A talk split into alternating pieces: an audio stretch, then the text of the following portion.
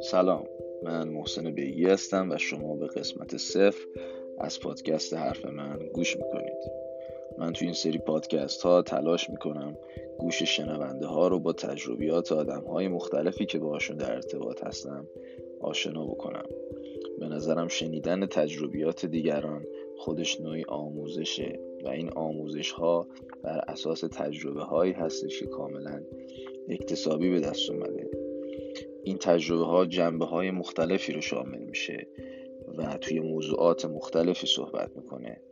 آموزش دادن آشنا شدن و از همه مهمتر عمیقتر شدن توی اون موضوعات که شاید خودمون اطلاعاتی راجبش داشته باشیم ولی هیچ وقت تجربهش نکرده باشیم متفاوته. من به کمک مهمان هایی که دعوت خواهم کرد و همچنین ایده هایی که شما دوستان در اختیار من قرار می‌دید تلاش می‌کنم که نگاه متفاوتی رو توی بستر جامعه و نگاه آدم ها به وجود بیارم.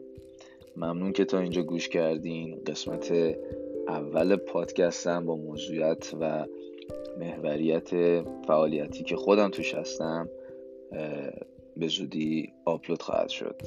ممنون. مرسی.